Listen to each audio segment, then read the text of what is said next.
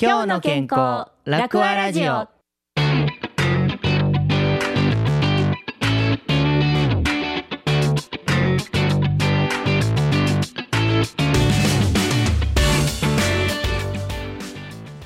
この時間は毎回楽和会丸太町病院の吉川聡先生や各部門の専門スタッフが普段の現場でよく聞かれる健康に関する役立つ情報を分かりやすく解説する番組です。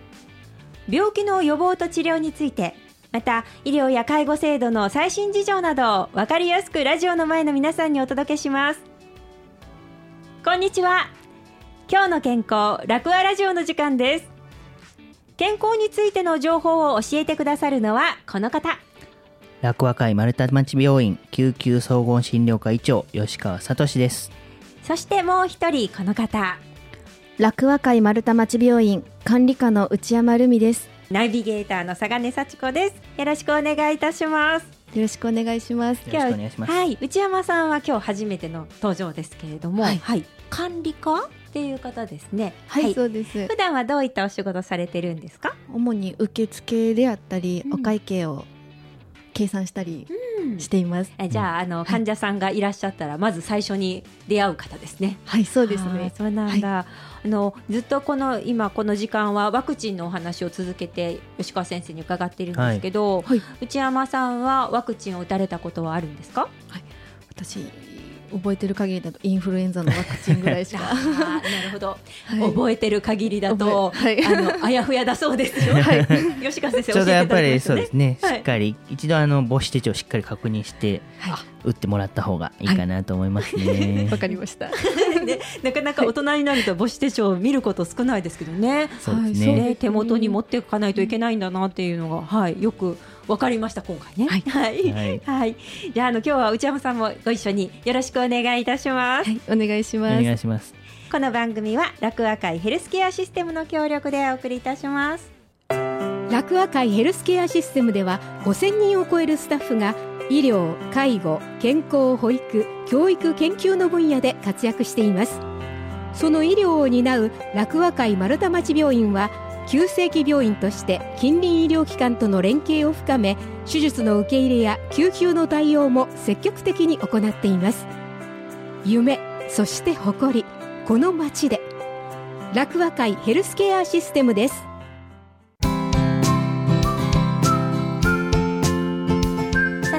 ー今までこうワクチンのお話をずっと連続で伺ってきましたけれども、はい。えー今回は、お金の話ですね。あ。ワクチンってやっぱり安くないのでうん。まあちょっとおその辺のお話もさせてもらおうかなと思ってはいるんですけれども医者って結構その辺あんま分かってなくてですねあ。さすがにワクチンに関しては一本一本の値段は一応知ってはいるんですけれども、はい。結局まあいろんな制度とかうん。いろいろあったりして実際じゃあ受付で最後いくら払うことになるかっていうことになるともう全然分かんなくてですねなので管理課の内山さんに来ていただいたという形になるんですよなね。るほど、じゃあ今日はあの内山さんにいろいろと伺うことになりそうですね。そうですね。僕も知りたいぐらいです。あ、そうなんですね。はいじゃあ先生も一緒に聞きましょう。はい。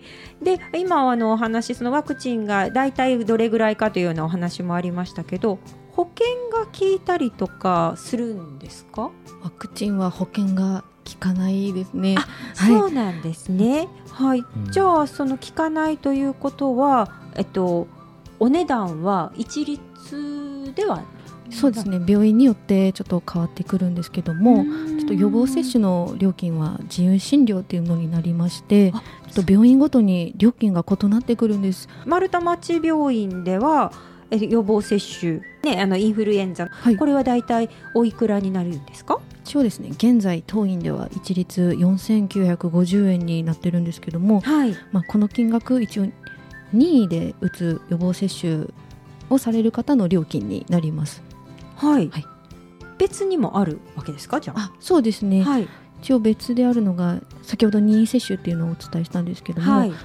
えっと、公費公費負担医療制度っていうのがありまして皆さん公費と言われたり助成制度と言われたりする方が多くいるんじゃないかなと思います。それに当たるんです。うーん。あなんかこういいろいろその自自由診療だったりとか、はい。あの任意任意だったりとかお名前がいろいろあってちょっと難しいんですけど、ややこしいですよね。はい、でまずその、えー、と今ちょっと先に自由診療という言葉が出てきましたけど、はい。え自由診療っていうのはどういうものになるんですか？だから多分あの病気じゃないってことになっちゃうってことですね。病気でまあ受診してもらったらまあ、その治療とかっていうのはまああの、まあ、医療保険で賄われるんですけれども、まあはいあ、ちょっとそうならない、まあ、要するに病気になってない人を予防する、まあ、それはそれですごく重要なことではあるんですけれども、はい、だけれども保険の対象にはならないということななんんですね。だと思いうます。ーん。そっかそっか。だから自由診療になるはいということになるわけですね。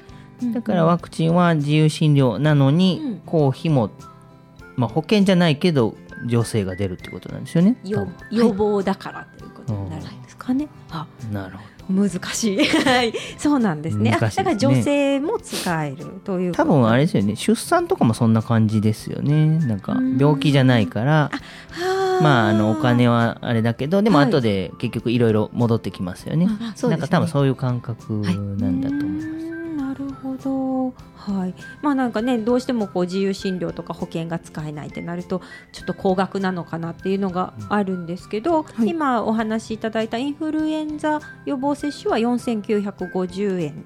ですっていうお話でしたが、はいじゃあその、えー、と女性制度ですか、はいを使うとどういうふうになるそうですね。4950円とお伝えさせていただいたんですけども、はい、一応京都市京都市にお住まいの65歳以上の方は定められた接種期間にあの対象の医療機関で接種していただくと一応2000円のご負担で接種が可能になってます。へえ、ずいぶん違いますあね。そうですね。もう3000円ぐらい変わってくるんですけども。半分以下ですもんね。ねまた総所得金額によってまた1500円であったり1000円で接種できるような方や市民税非課税者の方や、うんまあ、生活保護を受けられている方は無料での接種が可能となっています。じゃあ、はいちょっとあの同じその助成制度があっても金額も変わってくるっていうことですよね。はいそうですへえ。そうか。でもまたあのこれい以前にもですね あのリウマチの会でもお話を聞いてたんですけれど、はい。なんかこういろいろどどの区分になるのかっていうのも難しそうですよね。そうですね。もう役区役所さんの方にうんうん。一度窓口か、まあう、ん。お電話の方で聞いていただいた方が確実かと思うんですけども、はい、一応こういった接種を希望されている方事前に申請がちょっと必要なんです。もう事前に申請がそうなんです。ちょっと事前にしていただいて、そはい。の用紙が多分もらえると思うので、はい、それをですね都医の窓口に、うん。あの受けられる日接種をされる日に持ってきていただかないと、ん。その接種の料金ですね。はい、自己負担の区分証明書っていうのを多分もらえると思うんですけどそれが窓口当日じゃないと使えなくて接種をされた後にその証明書を持ってきましたって一応持ってこられはい、でもですねその金額分ご返金とかっていうのがちょっとできなくなってしまいますので、またそうなんですはい、ね。打たれる日に持ってきていただきたいなと思っております。じゃあ事前にはい申請してその紙をもらって受付に行くということが必要ということですね。はい、はあなるほど、うんここを忘れてしまうとですよね。ねだからあれですね打ちたいと思ったら、うんうん、極端な話病院行く前に区役所行けということですかね。はい、そうです。あなるほど。なるほそっか女性制度があるのでせっかくだったらね使った方がそうですね,、ねいいですもんね。安くなる方が、はい、へえそうなんですね。え制度的には今それだけですか？他にも何か使える制度ってあるんですか？一応ですね、はい当院でお多く打たれてるワクチンをうん2つ、ちょっとお話ししようかなと思ってお持ちしたんですけども、はいマシン風疹混合ワクチン一応皆さん MR ワクチンってよく聞かれるんじゃないかなと思うんですけども、それと、えっと、高齢者の肺炎球菌ワクチンが当院でよく使われてるかなと思います。はい、あの吉川先生にもね、これ絶対って、ね。マシンはだいぶはい押しましたから。は、はいい。そうでしたね。はい、そちらのワクチンですね。はいはい。で、このマシン風疹のワクチン。はいはい。こちらはどういう方が受けられるんですか？一応対象の方がですねはい。京都市にお住まいの方で妊娠をご希望される女性の方、うん風疹抗体価が低い妊婦さんの同居者風疹抗体価が低い方で妊娠をご希望される女性の同居者が対象になってます。ややこしいですよね、これねえー。とって思ったんですけど、まずこの妊娠を希望されてる女性はい、女性ですよね。はい、はいその方とで、えっと、風疹の抗体価が低いということは、はいえっと、風疹の抗体があるけどあんまり強い抗体がない。そうですね。まあ、あの、うん打ってないか、まあ、うんうんまあ、弱いので、もうとにかく打つ必要があるという意味合いになるかなと。なるほど。でその妊婦さんの同居者の方、はい。そうですあね。ーご家族とか一緒に住んでらっしゃるということですね。はい、はい。の方、が一応対象対象になる。なってます。うん。結構いろんな方が対象になりそうな感じはするんですけれども、はい。えっと、妊娠されてる方っていうのご自身っていうのは？妊娠中はちょっと接種を受けることができないのでですよね。はい。はい。とまあ、一応希望されてる方ともううんうん。妊婦さん、一応もうご妊娠されてる方の同居者っていうのが対象になるわけです。ねなっております。そうそうこれはあの以前に吉川先生におはいはい話しいただいて、そうですね。妊娠してからじゃ打てないんですそうよというお話をいただけたの打てないでそうそういうことになりますよね。はい、で、えーこちらはだいたいおいくらぐらいでこのワクチン受けられるんですか？一応ですね。お一人この女性制度を使われてる方になるんですけども、はい。3500円でうん。一応受けることができます。うん。そうなんですね、はい。3500円。ちょっと、3500まあ、あのなんとか頑張って売っていただいたらいいかなっていうようなそうですね。はい、値段になりますよね、はい。そうですね。これは何回でも打てるんですか？いえ一応生涯に1回だけ1回限り使える女性の制度になってますので、はい、もう3500円で打てるのは1回限1り。回限りということになるんですね。なので、本当はこの麻疹風疹ワクチンというのは人生で2回打った方がいいワクチンましたよね。っていうことになるんで、はい。女性としては1回になるんで、うん。まあ、過去に実は1回打ってたら、うんうん。まあこれも合わせて2回になるんで、まあ、それはそれでというか考え方もありますし、うん。まあ過去に打ってるかどうかはもう分かんないんだったら追加の1回は自費で、うん。まあ払ってもらうということになるかなとは思います。うん。ただまあこれ、まあ、ちょっとなんかずるいっちゃずるいんですけれども、はい。あの知っておいてほしいのは、ええ。まあ、この前もそうですけど私マシンの話を結構したと思うんですけど、はい。これ風疹の抗体の話なんですよね、つまりこれ何のためにやってるかっていうと、うん。まあ、妊婦さんとその胎児の赤ちゃんを守るためにやってるので、はい。妊娠するか、そうですそうです。妊娠中にかかると本当に大変なことになっちゃうので、はい。妊娠するつもりでいる女性が妊娠前に打つか、はい。あるいは妊娠しちゃってる、まあ、その人はもう打てないので、うん。その人を守るために周りの家族を、まあ、ワクチン打ってもらうかっていうような、まあ、意味合いになるんですけれども、はい。だから風疹を、まあ、抑えるということのためなんですが、はい。打っていいワクチンがですね MR ワクチン、えー、と麻疹風疹混合ワクチンになるんで、はい。まあ、こういっちゃなんですけど、まあ、風疹の話のうんついでに公費を使って麻疹も打てちゃううん。っていう、まあ、美味しいとこもあるんで、なるほど。まあ両方ねそうですそうです。ワクチン打てるということになりますもんね。はいそうなのうん実際多分8500円ぐらいするんですかね。多分そのが3500円になるので。はい。なのでまあななんかちょっとずるいですけども結婚したとことかだったら、はい。もう絶受けといた方が。そうです。よ悪いこと何もないのでそうですよね。はい。ぜひへ打ーってほしいなと。ただこれあの年齢にもよるので、はい。例えばすごい若い人今のうんうん。20代ぐらいの人とかはい。20代前半とかの人はもう2回打ってるから、そもそもこれ関係ないすでにそうですということですよね。はい。でこの、まあ、今ねちょっとそのお話の中に風疹抗体価が低いっていうふうに出てきたんですけど、はいこれを調べることもできるんですよね。そうですね、はい京都市にお住まいの方で妊娠をご希望される女性と、えっと、風疹抗体価が低い妊婦さんの同居者の方に限るんですけども、はい、一応無料で風疹のその抗体の調べる検査を受ける女性制度もありますのでこちらも女性制度があるということですね。あそうですねはいはい、なのでこの抗体をまず調べてもらってっていうことになってきますね。そうですね、んなるほど。ちょっとねいろいろあのお話がややこしかったかもしれないんですけど、はい。まあ、とにかく あの妊娠を希望されてる女性の方は、はい。まずはこう受けることをまず前向きに考えていただいてそうですね。ですね。で周りの方も一緒にちょっと調べてもらってというようはない。ことですね。うん。うん、なんかじょ、ね、女性制度があるのでぜひこちらの方を考えていただければなと思います。ですね。はい、でもう一つが高齢者肺炎球菌。ワクチン。はいワクチン、はいえこちらの方はどんな風になりますか？一応ね任意接種の際ですと当院では打たれる薬剤によってちょっと金額が7700円から1万2000円とちょっと大きく変動してくるんですけども、はい。一応女性制度で一応打てる期間もありまして、はい。今年2020年のまあ4月2日から、まあ、2021年の4月1日までの間に、まあ、65歳と100歳の間でこう5歳ずつ年を取られる65歳70歳75歳とどんどんしてくる方はい。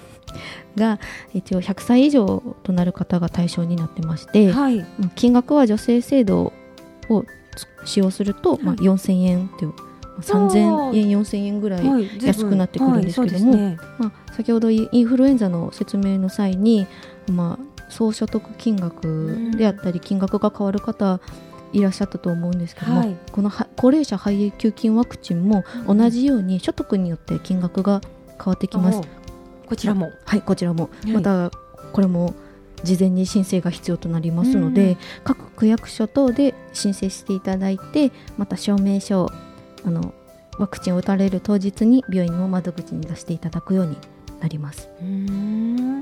そうなんですね。こちらもまたあのまずは申請してからということになりますのでまずはお忘れなくということですね。はい、今あの65歳70歳75歳というふうにこう5年区切りでしたけれどこれ、はい。肺炎球菌のこのワクチンに何かこの5年っていうのがあるんですか？一応肺炎球菌5年に一度の頻度で接種いただけるワクチンになってます。これ5年に1回そうですね。チャンスがあるってことですね。はい、でもですねちょっと女性制度を受けて接種できるのが一度だけになりますので、まあ、それ以外はご自身の自己負担になるのでまた注意していただけたらなと、はい、なるほど。この思います。5, 5歳区切りのこの5年ごとにい一度チャンスがあるけどそのうちの1回どこかで受けるっていうことですね,、はいね。女女性制度が。はい、ということになるんですね。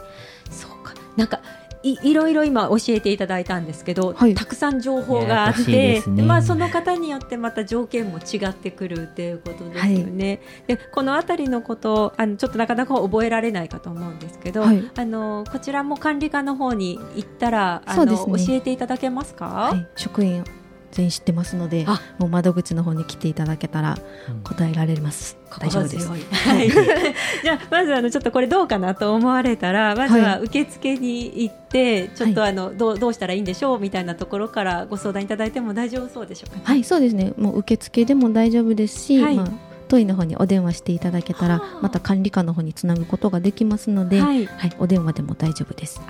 ちょっと安心しました。はいはい、あのぜひあのこのラジオ聞いてくださってる皆さんもちょっとわからなければまずはご相談いただけたらいいかなと思います。はいどうもありがとうございます。ありがとうございました。